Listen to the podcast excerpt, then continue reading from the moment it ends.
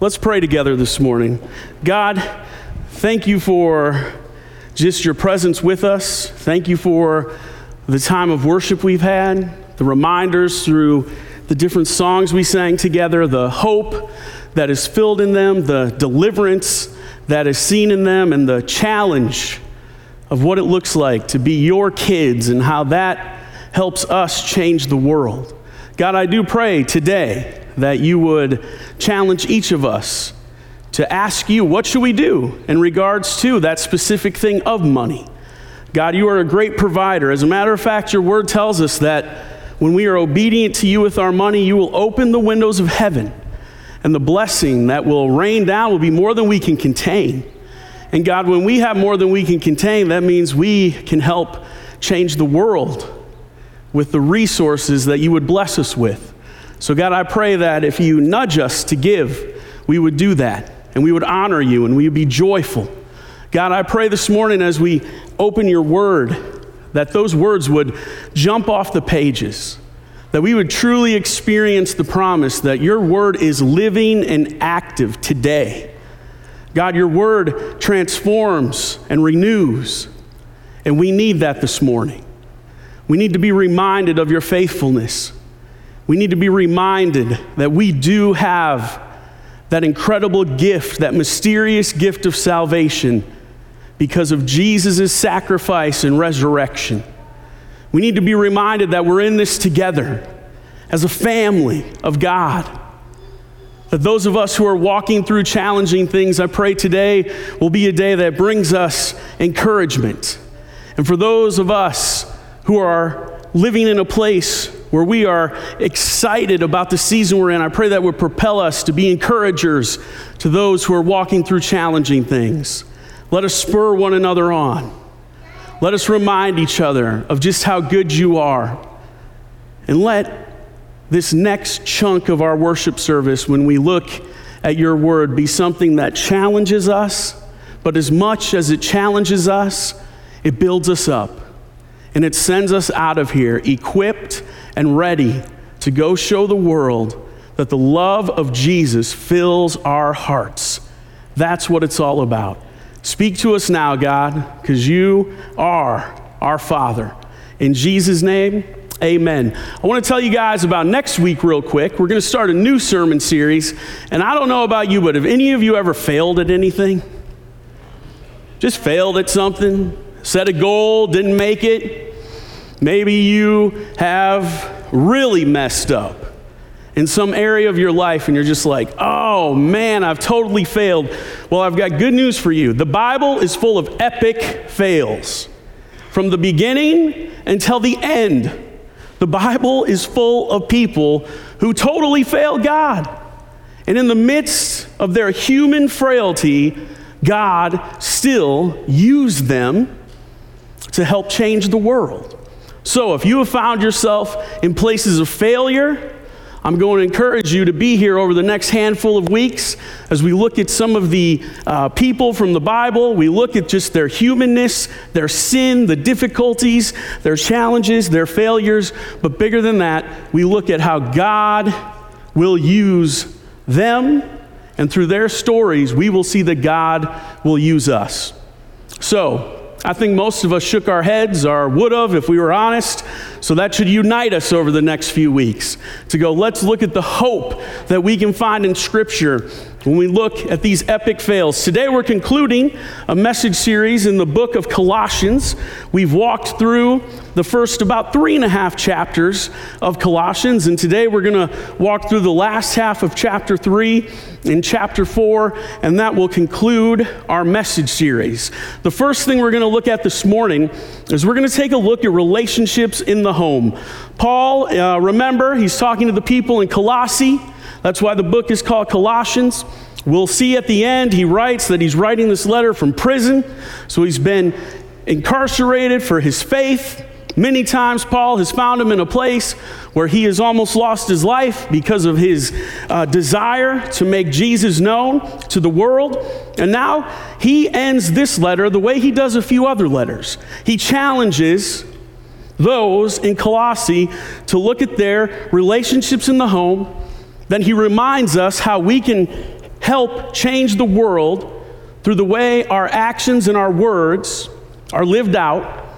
And then he'll throw a few names in, and through those names, we'll see exactly how we could live out an opportunity to encourage one another. So let's start with these relationships. It says, Wives, submit to your husbands as is fitting for those who belong to the Lord. Husbands, love your wives and never treat them harshly. Children, always obey your parents, for this pleases the Lord. Fathers, do not aggravate your children, or they will become discouraged. Slaves, obey your earthly masters in everything you do. Try to please them all the time, not just when they are watching you. Serve them sincerely because of your reverent fear of the Lord. Work willingly at whatever you do, as though you were working for the Lord rather than for people. Remember that the Lord will give you an inheritance as your reward, and the master you are serving is Christ. But if you do what is wrong, you will be paid back for the wrong you have done, for God has no favorites. Masters, be just and fair to your slaves. Remember that you also have a master in heaven. All right, there's a lot in this first chunk of scripture. There's a lot to talk about. Number one, I remember when I was doing premarital counseling with my wife, and she made it very clear that she did not want to hear the word submit used anywhere in anything we talked about in our marriage. If there's a scripture about submit, it's not going to be read in our, our wedding ceremony. If it's this, if it's that. And you know what? When I think about what I've heard in the church, and what I believe has just been kind of portrayed by the church. And unfortunately, how a large portion of at least a generation, if not even maybe more, of men have lived, they have really just listened to the one word in this scripture, and it's the word submit. I know we walked through the book of Timothy a couple years as a church, a couple years ago, and in that scripture it talks about how women are supposed to be silent in the church. And so there are a lot of churches right now that if you walked in the doors, there would be women in the church, but they would have things on top of their heads, cloths, and they would not say one word after they walked in the door. I was pretty flabbergasted that when we walked through that book, there are a lot of things that I had never been taught before. As a matter of fact, before Women are told to be silent in the church. Men are told to stop gossiping. Basically, you guys are the lead gossipers within this church, and you guys need to make a better decision how you lead. And let's remember every time one of these books are written, when there is a challenge of correction given, it's because something was wrong in the church, and that was the remedy to fix the problem. That doesn't necessarily mean it was the prescription for how it's always supposed to happen.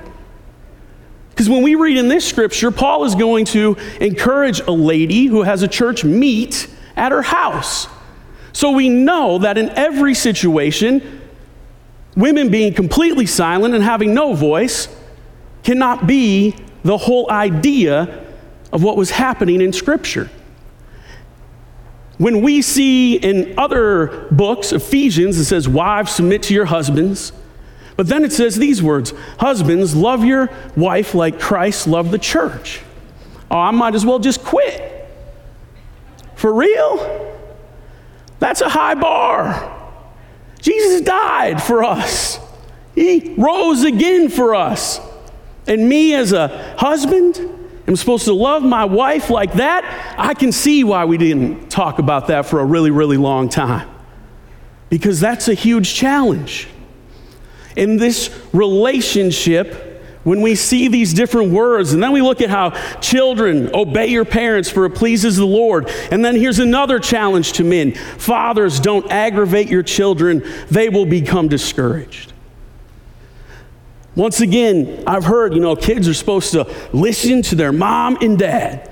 The Bible says so. Well, when did we forget to tell dads the way that's going to live out the best way is if you are living as a man with the attributes of your father? That's the truth. Brokenness that we see in so many children in our society has been perpetrated by fathers who exasperate their children. That's if they're in their lives. We look at this word, slaves. Obey your earthly masters in everything you do. Please them all the time, not just when they're watching you. And we have a lens, I don't know about you, but I have a lens of slavery that essentially is a lens that we have this newer term around called human trafficking. And when I think of slavery, that's what I think of. I don't think of something that should be in the Bible in that it's talked about that people should actually please their master and do the things that they say and work willingly for them as if you're working for the Lord. But what we have to remember is in the context of this scripture, the word slave that we are reading is not the human trafficking term. In that same message series, we saw that there are essentially in human history four types of slavery Hebrew servanthood, Greco Roman slavery, indentured servitude, and then finally, African slave trade. All of those chunks of slavery, none of them truly embody the heart of God when they are used by sinful people in a sinful way. Hebrew servanthood was basically this if you or I fell during hard times, another family may take us in. And because they took us in, we may work for them. We may help take care of things for them. We may be actually even learning a trade from them. But we are not being trafficked by them. Greco Roman slavery, when lived out in the way it was created, was that people would live with families. Some were employees, teachers, managers, cooks, craftsmen, even government officials. They would own these different people who would be called slaves. Even some citizens would sell themselves into this slavery. And in many cases, they were treated humanely, and it was helpful for them to move into another place so they may learn those different types of things that the families that they lived in would do. Some could spend their whole life with that family. Even when people came from Europe to America and they couldn't afford their trip, sometimes people would receive help to come. And if they were treated correctly, they would work that off and then they would be free to move on and live. What we hear about slavery, in my opinion, is not this word. Instead, what we know of as slavery is truly what was birthed with the African slave trade, where people have been subjected to harsh working conditions. They suffer emotional, physical, sexual, and even spiritual abuse. It's not close to this idea of Hebrew servanthood or the Greco Roman slave trade or this indentured servant thing. Even if those had good pieces, they're still not what God would call us to do if they're being lived out in a sinful way. Paul never endorses slavery in Scripture in the way we know it. Right now, in the course of human history, we live at a time where there are the most people living in the process of human trafficking than have ever lived in the course of history. Hundreds of millions of people are being trafficked around the world. Right now, outside of these doors, maybe not even outside of these doors, because I know we've had times where women who are being trafficked, if you would have looked on the right website the day before they came to church or the day after, you would have seen their pictures on the website. There are days when we have church that people walk in here and they are not free to leave. The person who has taken over control of their life and they are being trafficked. And sometimes they walk right in here and I guarantee you, just in our community, there are probably hundreds of people being trafficked right at this moment. And it is an issue, and it needs to be a concern for the local church, and it needs to be a concern for the church globally. So when we look at these difficult things that I think, even for myself for a long time, because when I heard it talked about in church, I didn't get the full story. The full story is a lot more gray than the black and white story of saying, Women, shut up and do what your husband says. And don't just do it at home, do it in church too. Women, be quiet in church. You won't stand up here. You won't do any of this stuff. We'll just send you into places in the background where people can't see you. I always love this the most. People will say, Don't let a woman preach from up here, but let's send her exactly where my wife is today with 20 to 30 kids who are more impressionable than any adult in this room, and we'll let her teach down there. Really? Isn't that dumb? So, if it's just dumb, if we can agree that's dumb, then could the outlook that we've had for too long just be wrong? And I'm serious. Could it be wrong? Yes. And I would petition a step further. I think it is wrong. So, the only way I believe that we can see these relationships in the home, in our community, in the world lived out correctly isn't the back end of the relationship where it's like, kids, you will be good, wives, you will submit, slaves, you will live this way. Instead, it's the front end of those relationships where the people who are challenged to love others in the way that Jesus loved the church, challenge not to aggravate our kids so they won't be discouraged, and a challenge to all of us that we treat people with human dignity and respect and allow them to be loved as children of God. That's what Paul is getting at here. And that's who we need to be as a church. And for some of us, it makes us really, really uncomfortable. But that's what the Word of God does. I don't stand up here any Sunday than when there are words that fly up on that screen that are from God's Word that I go, could they please just disappear? Could that be worded differently? Could that not be there? Could I not have the responsibility to have to love in that way? Because if I don't have that responsibility, then I can just be selfish and prideful and live the way I want to live. And I have to ask how many dads of those of us who are sitting here today would be representatives of those who loved their families and their community as men like Christ loved the church? Would they be dads and fathers and men in the community who loved kids in a way that did not exasperate them and instead encouraged them to be able to be molded and shaped into people who love the world because they could look at their dads as examples?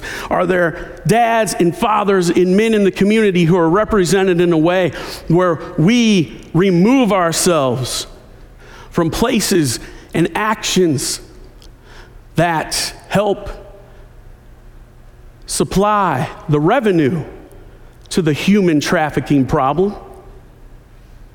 Or are we men in this specific instance who have made a decision to lay down our pride and to believe with all of our hearts that God the Father will equip us to love everyone well? That's the challenge. That's the challenge to me. It's the challenge to the other men in this room. It's the challenge to men outside of this room. And truly, it's the challenge to each of us in this room. Because, my goodness, do we remember when we read just a week or so ago that when you and I come to Jesus, that we are no longer different?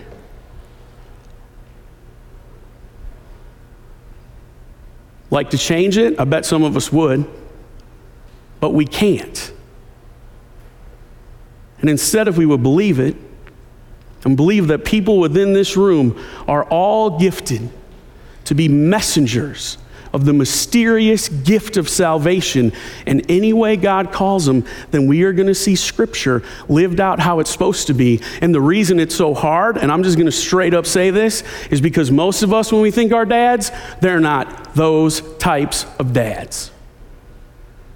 And we haven't had encounters with those type of men who have said, even if there's a kid without a dad, I will step in and be that role model, be that mentor, be that person. And then the challenge is how do every single one of us do that?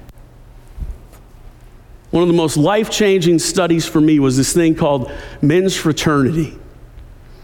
And it never really eliminated any of the truth that comes from Scripture, but it defined it correctly.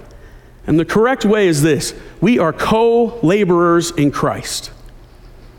The same word that is used for women as a helper in Scripture is the same word that is used for the Holy Spirit. So the day I decide to start taking the Holy Spirit aside, putting it aside, saying, oh, you just have a diminished role in the life of everything, is the day I'll decide to do that to my wife. But until then, I'm not gonna. Because that's a place of honor, it's a place of dignity, and it's a place of co laboring to show the world hope. The only reason so much of this stuff that jumps out of us at Scripture that challenges us, and it challenges us all, cha- every single person in here is getting challenged by this stuff up here about what our relationships look like, how we treat people, and what our roles in doing that within our homes and within our community look like, and it's making us squirm. And we get a choice to stay right where we're at or to continue to grow and continue to mature in God's Word. That's the challenge.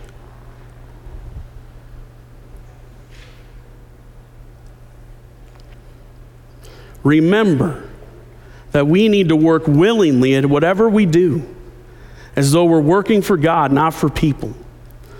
Remember, the Lord will give you an inheritance as your reward, and the master you are serving is Christ. So, if we have a master and we're challenged to be like our master, then we should be loving the world like that master, not any master that's ever been shown by the world. So, if you want to know what a master looks like, and if you're the master of something or someone, you should look like Jesus. And that's it. That's it. And if we look at how Jesus loved the world when he walked on it and through it, it does not look like way too many churches. But our hope is that he never quits on us. Our master never quits.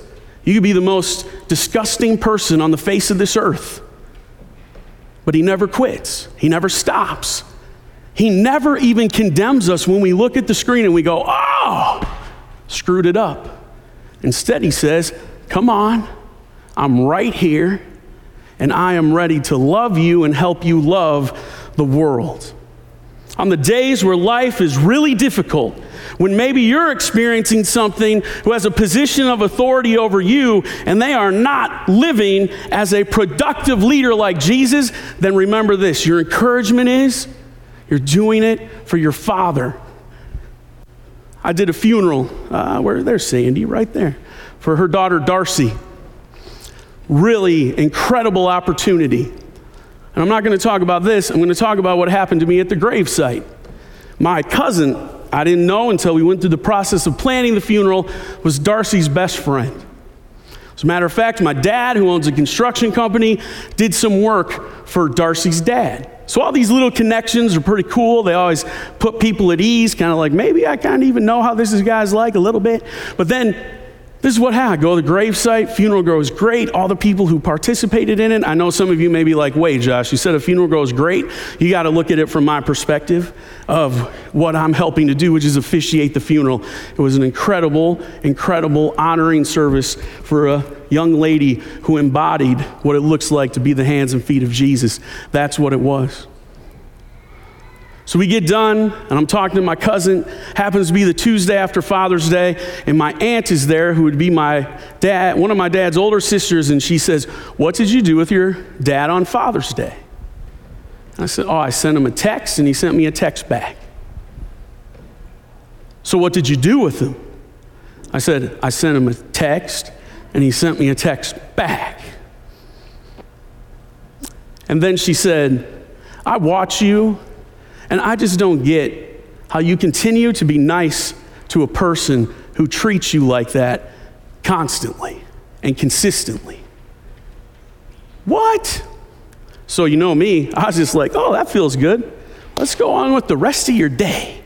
I'm going, all right, I'm about ready to start kicking over some tombstones, maybe dropping some elbows on some people. And then, as I went through this process, as a matter of fact, I met with a friend a few days ago who said, I sent a text to my dad. He didn't even send one back.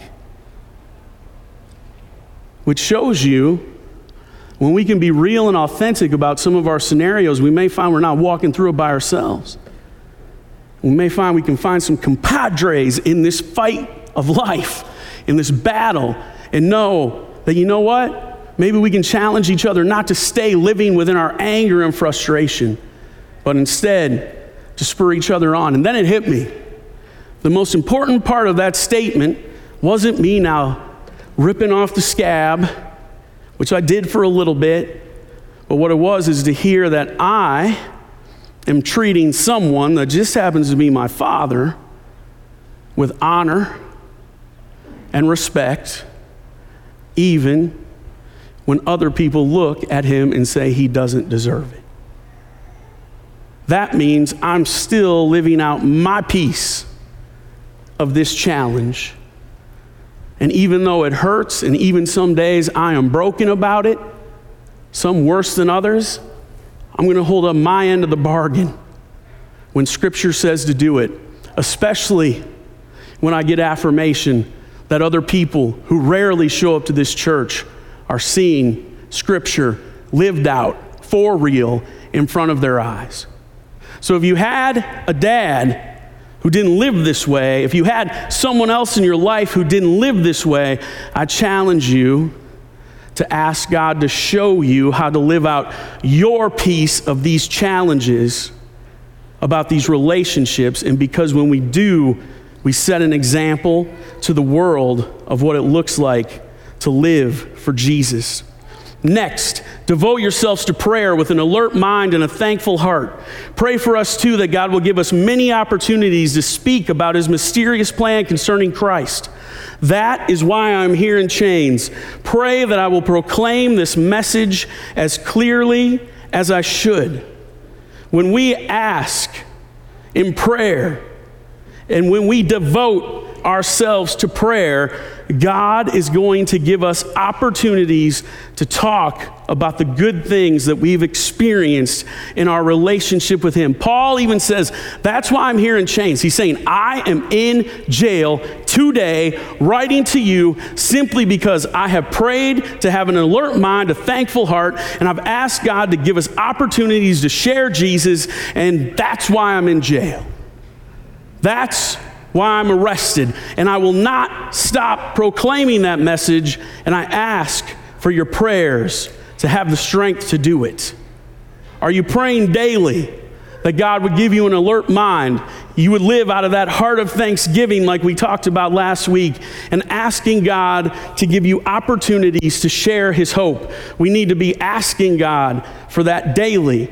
Your and I words, our words, are on display Live wisely among those who are not believers and make the most of every opportunity. Let your conversation be gracious and attractive so that you will have the right response for everyone. What my aunt said to me on that day is me, maybe getting lucky for once, living out scripture and living out this idea of having gracious words and attractive words so that when we have a response, even in difficult situations, we will honor God.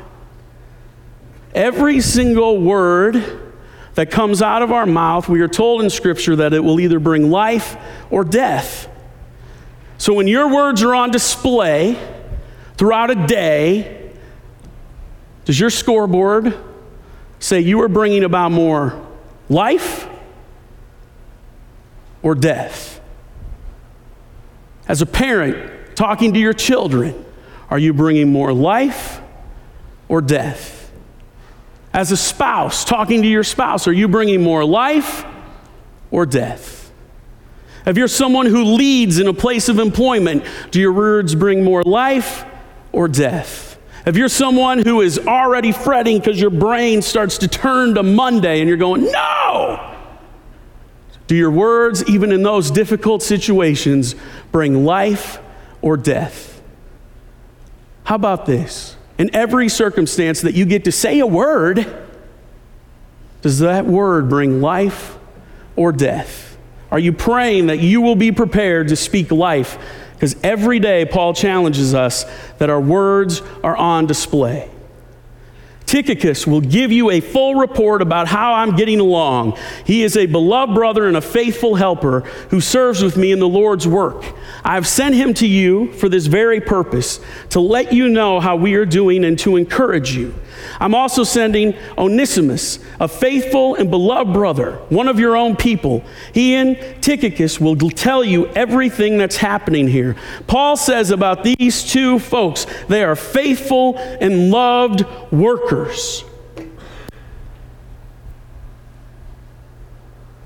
Faithful and loved workers. People, Paul has made a decision. I can write this letter, I can give a report, I can send it to the church in Colossae, I know it will get there, and I know it will be communicated with hope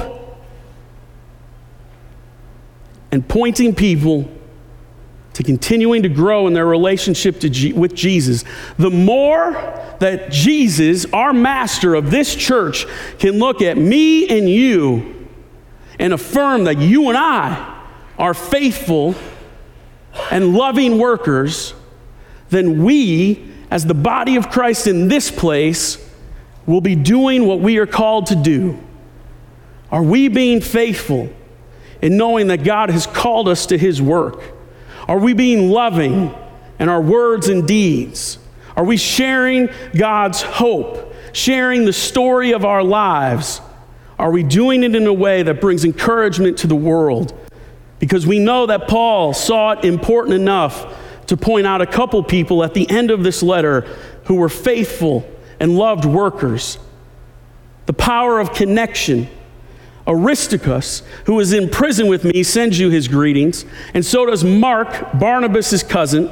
As you were instructed before, make Mark welcome if he comes your way. Jesus, the one we call Justus, also sends his greetings. These are the only Jewish believers among my coworkers. They are working with me here for the kingdom of God, and what a comfort they have been.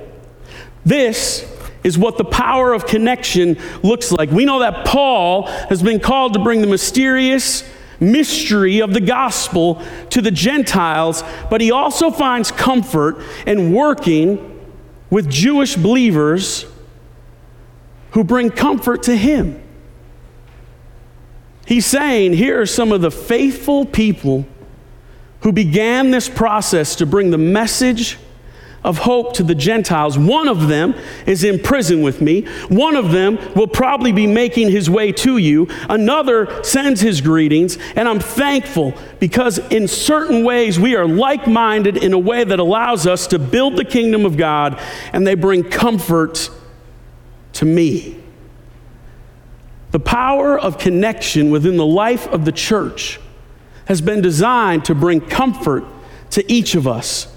When we have the common denominator that we believe God is our Father, Jesus is our Savior, the Holy Spirit is our advocate and our guide, we have this common denominator that has shown us we believe in the core pieces of the truth of the gospel of salvation. The rest of these letters are challenging human beings who mess things up all the time to do their best to show the world Jesus' love are you experience connection within the life of the church? And is that connection something that brings you comfort? One of the things I've began to ask God to give me discernment about in all areas of like our church or in relationships I have, give me discernment that when there are people in places of leadership and different things like that, does their leadership bring comfort to the team they're leading? If their leadership does not bring comfort to their team they're leading, no matter how great they are at organizing, no matter how great they are are at doing what they do, if they do not have an attitude that honors Jesus, then they are not living out what the real power of connection looks like. And I have to do my job to help equip them to do it or find a better place that their gifts can be used. So, this is my question to you. If you show up to church often. And you cannot affirm that you are experiencing this power of connection, no matter where you're at in life. Then I ask that you will take a step of faith and reach out to someone. I ask this if you've been someone who has been in church a long time, and the last thing you think about when you think about connections in church is that they're supposed to bring comfort to me because you've been hurt and you've been wounded and you've hurt others and you've wounded others and you find this place that you're in that is just not life giving and not fun, then I pray right now you would ask God, renew my mind to a place where I can trust that other people who are following Jesus can live in this type of connection with me, and I'll take a chance to do relationship again. Here's another piece of what it looks like when our relationships are working correctly. People are cheering us on. Epaphras, a member of your own fellowship and servant of Christ Jesus, sends you, sends you his greetings. He always prays earnestly for you, asking God to make you strong and perfect, fully confident that you are following the whole will of God. I can assure you that He prays hard for you and also the believers in Laodicea and Hierapolis. Luke, the beloved doctor, sends his greetings, and so does Demas. This right here shows us the benefit of relationships is that we can find other people cheering us on in life. Fellowship emerges prayer emerges. Worrying about what the main things are rather than the insignificant things. Like Paul has said, when we work together within the life of the church, that means we can focus on more of the things that unite us rather than pull us apart.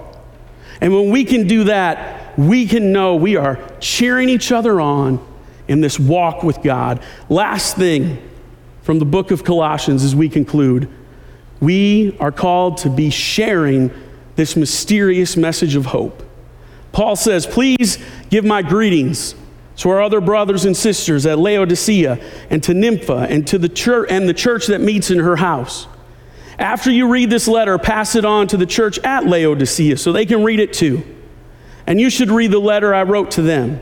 And I say to Archippus, you uh, be sure to carry out the ministry the Lord gave you here is my greeting in my own handwriting Paul, signed, Remember my chains. May God's grace be with you. At the end of his message, he encourages the church in Colossae to pass it on to another town. The letter that they are now holding for Laodicea, they should take the time to read that. And then it says, encourage this woman, Nympha, and the church that meets at her house. And then he finally says, and I believe this is a message to every single one of us and an encouragement from Paul be sure to carry out the mystery the Lord gave you. You and I, as adopted sons and daughters of God, carry the mystery. We carry ministry. We carry the ability to be messengers of God's hope. And I can tell you this I believe it's as great of a mystery at this time in history than it ever has been. A gospel that does not have anything tied to it, that does not tell you you have to earn it, or does not tell you if you're cleaned up in just these few ways you get to experience it that has clouded much of culture's view towards the church as something that at the very least is insignificant, but bigger than that has absolutely no place in my life because it has no voice that can lead me to somewhere more than where I'm at. And instead, I believe that the mysterious gospel we have is a free gift that is not earned. And that does not have any label on it that has to be achieved before it gets to be something that is activated in our lives and then can transform us. That mysterious good news, the free gift of salvation, the hope. I love an article I shared on Facebook that no matter how big of a dirt ball you are, God's grace is sufficient. That is a mysterious gospel to those who have never heard it before. It's a mysterious gospel to other people in our community sitting in churches that don't preach a free gift of salvation. It's a mysterious gospel to those who, in their lives now, have quit on the idea that there is anything that could be tied to God that is good. And guys, we're called to be messengers that bring hope of this mysterious gospel that's part of a big story that we get to play a little role in to bring hope to the world. Let's pray. God, once again, we thank you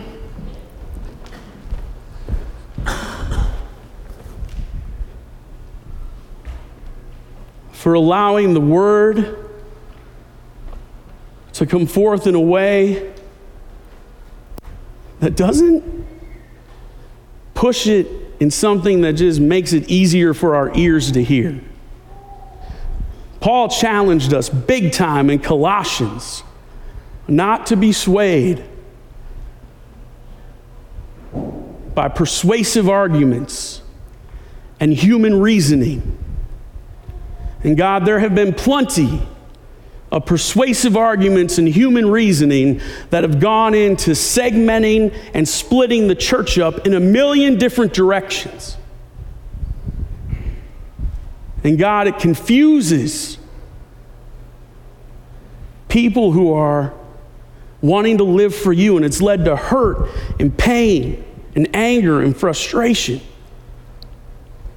And God, our desire here at Cause is to see those barriers and those walls broken down so we can simply look at God's Word and share it.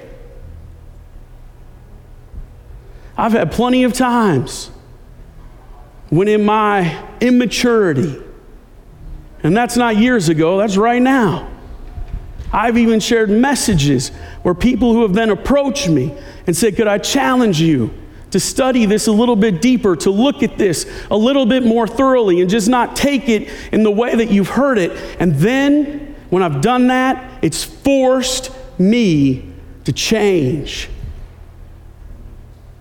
what I've taken just to be the truth.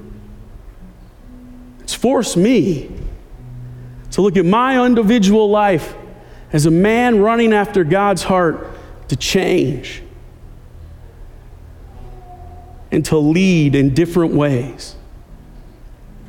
And some of the things that we've talked about this morning, they're the things that have split people away from the church and split people in the church. And God, I pray that the enemy will not be able to use those tactics in this place this morning. And instead, your truth will prevail. Your hope will be on display. The mysterious mystery of the gospel of salvation will be alive and well in this place. And God, I pray you'll start to eliminate this lie that when we have differences with people, that that should end relationship with people. Jesus didn't do that. He didn't even do that with the religious leaders of the day. He could have corrected religious leaders in a moment out on the streets and in public. And if they, the very same ones, would have invited him to a party that night, he would have went. And he would have walked in with the same grace and truth that he embodied the whole time he was here on earth, whether he was in a moment where he was correcting those who were wrong or being invited to a party by those very same people, and he would have used both opportunities to show that he embodied the very attributes of his Father, and heaven was on earth because he was obedient to his dad. God, I pray you convict our hearts. I pray that you challenge the way we have been taught about some of the things we've seen on the screen today when we have just taken them for granted. But when the truth of the matter is looked at, some of Scripture has just been kind of forgotten about. And that is not right, and it's not something we will do here. And in the moments when we see that our thinking has led us away from God's word, then your correction will bring us back. And your loving correction in the midst of this fellowship will bring us to a new place. And we will believe without a doubt that the mystery of salvation brings each of us to the cross, fully equipped after meeting Jesus as our Savior to be messengers who carry the hope of Christ wherever we go. So today, I pray your conviction will not fall on deaf ears. I pray places where the scriptures step on our feet will stop and we'll figure out why that makes us uncomfortable. And if we don't know why it makes us uncomfortable, we'll go have a conversation. And God, I pray now for every single person in this place that we will know we are called to pray daily. We are called to guard our words so that they bring life. We are called to be drawn into relationship and connection and support that breathes life into us, not sucks life out of us. And we are called to simply be your sons and daughters. I pray all the other stuff that entangles us and all the other stuff that calls to us that tries to add to that basic promise that we're your kids would be stripped away so we can come back to a place of childlike faith. And so that as we carry this message, people will see you and not us. And the only reason they'll see us is because our stories point to you. God, I pray we would live in such a way that one day we could write a letter of encouragement to our family and our friends, like Paul does to the churches, and just say, This has been my life. These have been my wins. These have been my losses. Here are the struggles. But bigger than anything, here is what I remember that God is good. And that He'll use you and work in you and through you. Let that promise be what we carry out of this place today for your glory, God. And it's in your name we pray. Amen.